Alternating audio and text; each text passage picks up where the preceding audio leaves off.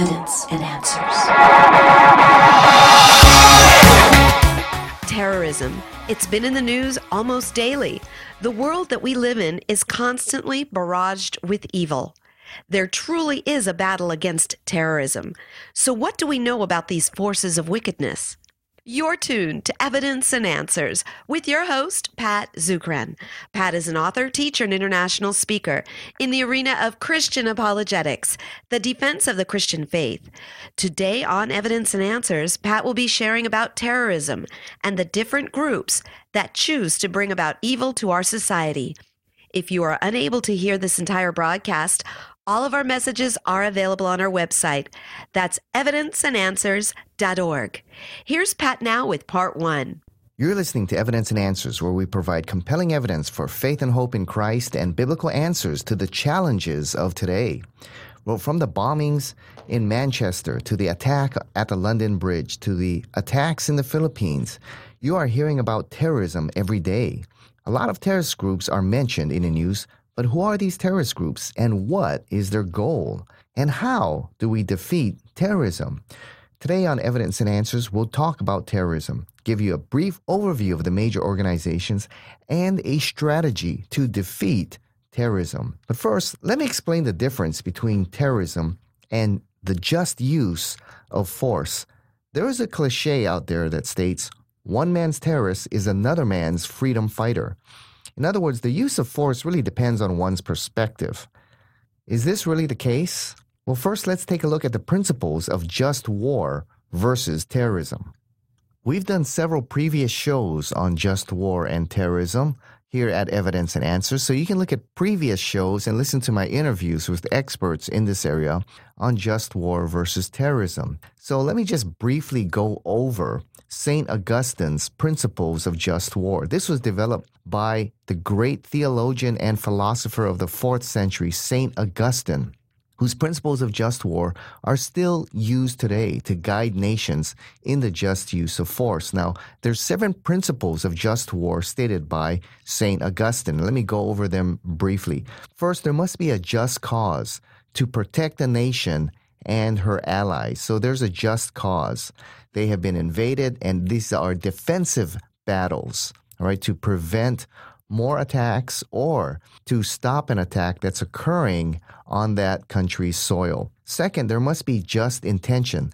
The intention is to use force to bring about peace, right? To defeat an aggressive enemy.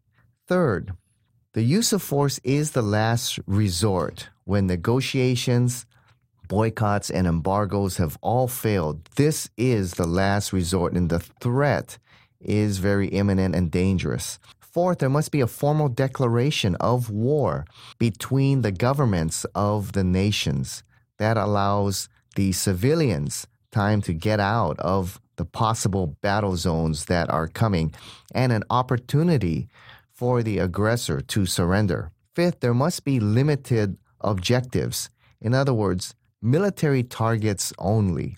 And we try to limit civilian casualties and we're using just enough force to win, but we don't want the complete destruction of an entire nation. Six, proportionate means. In other words, we go after military targets and we use enough force to win. We're not out there to decimate cities and destroy complete nations and civilizations. And seventh, non combatant immunity. In other words, we do the best that we can to limit civilian casualties and target military targets only. Now, those are some of the principles of just war or the just use of force. Now, terrorism takes those just war principles and turns them completely upside down. In just war, there's a just cause to protect. In terrorism, the purpose is to strike terror. In a just war, there must be a just intention to bring about peace. In terrorism, the intention is to bring about fear.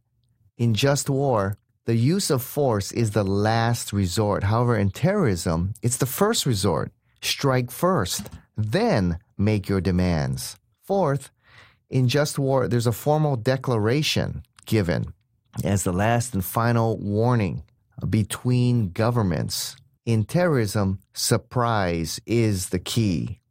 Strike first, then make your demands. So, surprise is the key. There is no declaration of war or no warning given.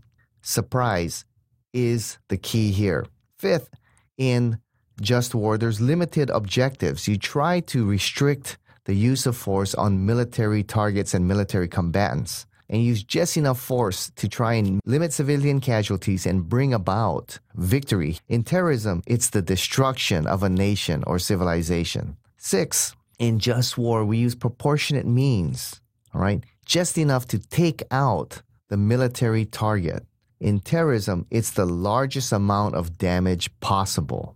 Seventh, in just war, there's non combatant immunity. The United States and several other of our allies spend billions of dollars to create things like laser guided missiles and military weapons that will precisely hit their particular target and limit non combatant immunity. However, in terrorism, civilians are the target. So you can see there's a stark difference between just war and terrorism. And you can see in these terrorist organizations, for example, the bombing in Manchester at the Ariana Grande concert, the target was these young children and civilians. It wasn't a military target, it was a concert, and a lot of young girls were there, and that was the target. The attack on the London Bridge, that was upon civilians, and that was not a military target. The Boston Marathon bombing, civilians were the target. Hey, that was not a military target there. No formal declaration of war was given. No opportunity to surrender in any of these were given. They were seeking the largest destruction to the most people possible with the intent to strike terror. And so you see, in a lot of battles we see going on in the Middle East, terrorists are firing from apartments and condominiums and schools using civilians as shields. And the United States and her allies are doing the best they can to limit civilian casualties and take out these terrorist targets. Now, in terrorism, they are military combatants. They do not have the civil rights of United States citizens. And often you cannot bring them to justice. In other words, you have to bring justice to them. So you need to strike them where they are at. And countries that harbor terrorists must be considered enemy nations, and warnings given that we will go in there and take out these terrorist organizations if the country itself is unwilling or unable to do so. So I hope you see there's a big difference between the principles of just war, the just use of force, and terrorism. Now, let me give you a brief overview of the major terrorist organizations that you're hearing about in the world today. According to the U.S. State Department, there are over 70 recognized terrorist organizations. So let me just go over a few of the major ones that we're hearing a lot about in the news today. The first group, and one of the oldest, and one of the groups that has spawned other terror groups, is the Wahhabi. They were founded by a man named Muhammad al Wahhab, who lived from 1703 to 1792. Now, he started a reform movement in Islam to restore the pure worship and practice of Islamic law. He felt that the majority of the Islamic world, especially after European colonial conquests, had adopted a liberal form of Islam to appease the West and were becoming more and more westernized. And as a result, they were moving away from the strict application of Muhammad's teachings and Sharia law. And so he began in a remote region there in Saudi Arabia, and he formed an alliance with a local leader named Muhammad bin Saud, promising that his sect would teach political obedience to the ruler of the land, and by protecting Wahhabism, Allah would bless that political leader with power and glory. So the House of Saud allied with the Wahhabi and conquered the Arabian Peninsula. And the House of Saud created the Kingdom of Saudi Arabia in 1932. and has ruled Saudi Arabia till the present time. And its present king is King Salman. Well, today, Al Wahhab's teachings and Wahhabism are the official state sponsored form of Sunni Islam in Saudi Arabia. So, with the help of funding from Saudi petroleum exports and other factors, the movement underwent explosive growth, especially beginning in the 1970s, and now has worldwide influence. The U.S. State Department has estimated that over the past four decades, the capital, Riyadh of Saudi Arabia, has invested more than $10 billion into charitable foundations in an attempt to replace mainstream Sunni Islam with Wahhabism. And today there are an estimated 5 million followers of Wahhabi teaching. Now, the basic doctrine of the Wahhabi is this it's an, it began as an Islamic reform movement to restore pure monotheistic worship and to restore Sharia law to the land and establish an Islamic caliphate. So that is the goal of Wahhabism to restore the pure worship of Islam and a more literal interpretation of the Quran and the application of Sharia law to society. Now, many in the Sunni world strongly disagree with the interpretation of Wahhabism, and many Muslims denounce them. However, the Wahhabi believe that they are restoring the teachings of Muhammad, the pure worship of Allah, and so the Wahhabi view that they are indeed the reform movement restoring Islam, and those who do not follow their beliefs are apostates of Islam. And of course, the punishment for apostates, according to the Quran in Islam, is death. That's why you may be wondering why some of these groups will also strike against other Islamic groups? Well, because they view them as apostate form of Islam. And apostates, according to the Quran, the punishment for apostasy is indeed death. So the Wahhabi have destroyed historic shrines of Islamic saints, mausoleums, and other Muslim buildings and sanctuaries because they view other forms of Islam that don't agree with them as too liberal or apostate forms of Islam.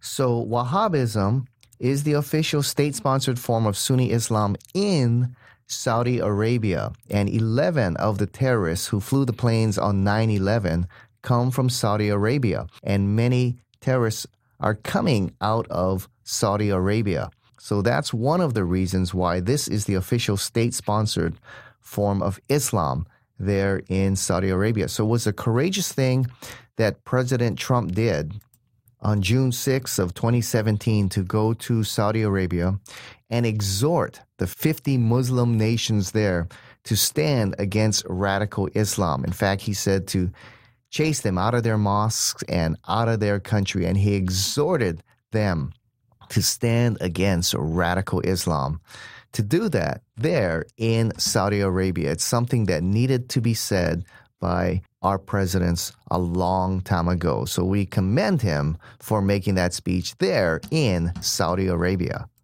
Now we start with the Wahhabi because many other terrorist groups come out from this Wahhabi movement. Now the next one we're talking about is one you've heard of a lot, Al Qaeda, which means the base. And this is a militant Sunni Islamist multinational organization founded in 1988 by Osama bin Laden and several other Arab volunteers who fought against the Soviet invasion of Afghanistan in the 1980s. Now, as a teenager, bin Laden joined the ultra conservative Wahhabi sect of Islam there in Saudi Arabia and served with the police enforcing Sharia law there in Saudi Arabia. Now, during the 1980s, bin Laden fought alongside the Mujahideen in Afghanistan against the Soviet Union. And after the Soviets withdrew, he went home to Saudi Arabia. Now, his central lament was the presence of the U.S. forces there in Saudi Arabia, or the occupation of the land of the two holiest sites occupied by the infidels. You have a strong United States presence there in Saudi Arabia. And in Saudi Arabia, of course, that's home to Mecca, perhaps the holiest site in all of Islam. And you also have the United States and her close ally in the land of Palestine or Israel, which is home to perhaps the third holiest mosque in all of Islam, the Dome of the Rock and the Al Aqsa Mosque. And so he was angered by the presence of the infidels there in those places.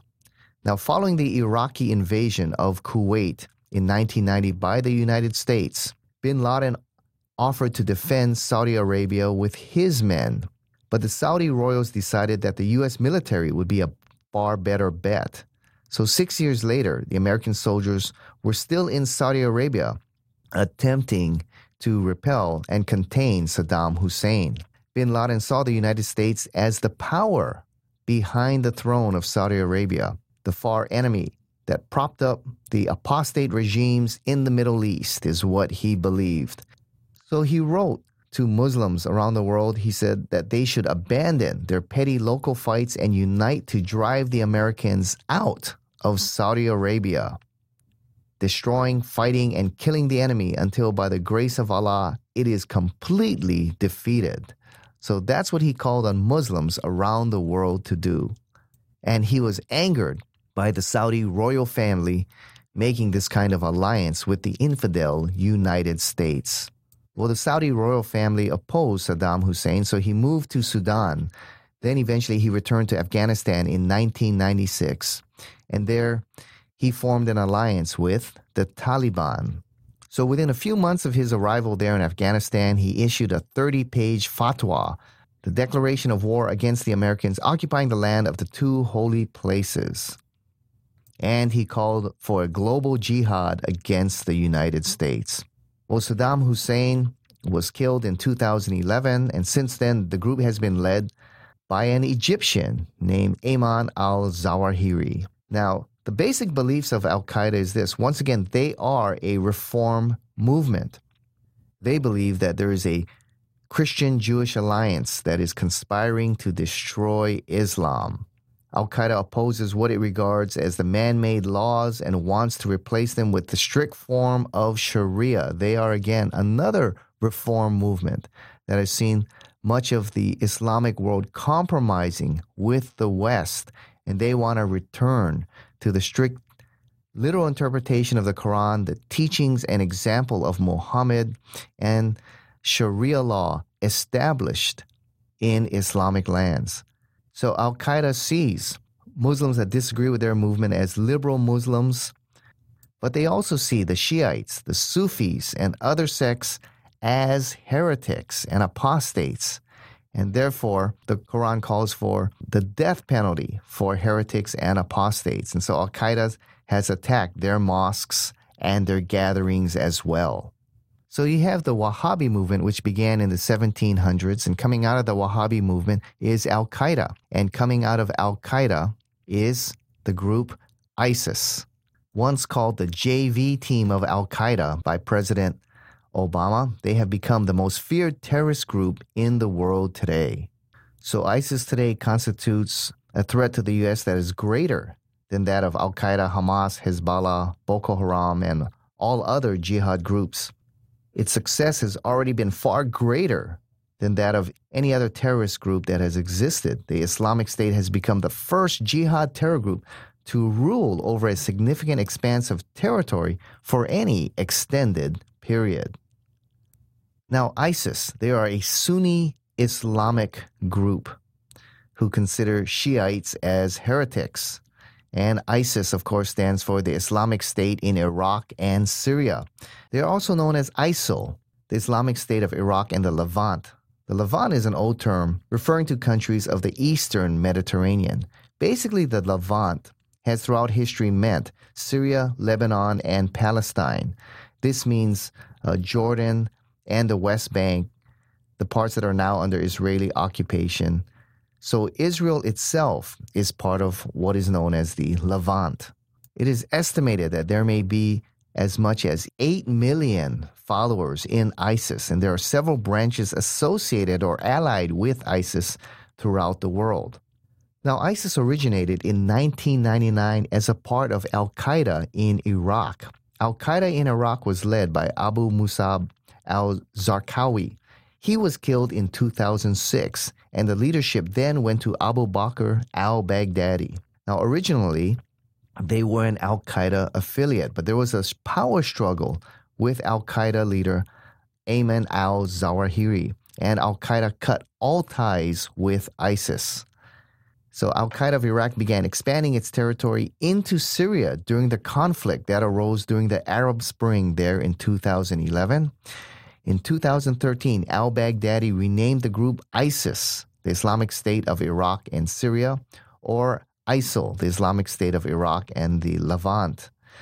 In 2014, al Baghdadi entered the great mosque of Al Nuri in Mosul, Iraq, and he claimed the title of Caliph, the leader of Islam, and called for the allegiance of all Muslims around the world.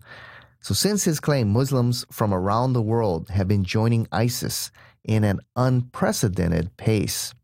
Followers seem to number around 8 million. They do a lot of recruiting through the internet. So, they have a very strong internet presence from which they are able to recruit a lot of young followers. Now, what accounts for the tremendous success of this group ISIS? Well, one of the reasons is the anticipated restoration of the Islamic Caliphate. It is believed that the Islamic State's rapid success would never have been possible without its claim to reconstitute the Caliphate, a claim that is proven to be extraordinarily potent among Muslims worldwide. In June 29th of 2014, al-Baghdadi claimed the title of Caliph and called for the allegiance of Muslims around the world. The establishment of the Caliphate, the leader who will lead Islam against the armies of the West, was a long sought dream of jihadists worldwide. And his claim to the Caliphate and with his military success that he was having excited jihadists all over the world. Also, with the toppling of Saddam Hussein and the quick withdrawal of U.S. troops, it left an unprepared Iraqi army to defend its nation there. And in 2011, it opened the door for ISIS then to fill that power void. Another reason for its success is the massive funding ISIS is able to attain they were able to capture a lot of military equipment from U.S. armed Iraqi army, which was ill prepared to defend itself against such a force. For example, just at Mosul, in that city there in Iraq, ISIS is reported to have taken 2,300 Humvees provided by the Americans. They're also able to establish a lot of steady income from the capture and sale of oil fields there in Iraq. The research group Enigma estimated that in 2014, ISIS reaped $1 million per day from their sale of oil from the captured oil fields there in Iraq. It has also been estimated that many wealthy donors have been providing millions of dollars to ISIS. It is estimated that in 2013 and 2014, they received $40 million in donations, not only from rich individual donors, but even from government sources in Saudi Arabia, Qatar, and Kuwait. Another great source of income for ISIS comes from their kidnappings and abductions. The Treasury Department estimates that in 2014 alone, the Islamic State took in $20 million in ransom payments. It is estimated that ransoms make up as much as 20% of the Islamic State's revenue per year. Now, ISIS is an apocalyptic organization, so in order to understand what motivates them, you need to understand a little bit of their eschatology or their understanding of the end times. Thank you for joining us here on Evidence and Answers radio broadcast. We hope you enjoyed today's show. If you find this broadcast to be of a great value to you, would you please consider partnering with us? Evidence and Answers relies on generous support from you, our listeners. For the opportunity to donate and keep us on the air, you may do so right there online on the homepage of our website. That's evidenceandanswers.org. You'll find we have a wide variety of resources available to you, including articles, additional audio, and Pat's books. Be sure to share our website with your family, your friends, and your church. Evidence and Answers is grateful for our key sponsor, Highland Capital Management, providing investors with alternative investment solutions. To learn more, please visit their website. That's hcmlp.com. Join us again next time on the air or online as we provide reasons for faith and hope in Christ, right here on Evidence and Answers.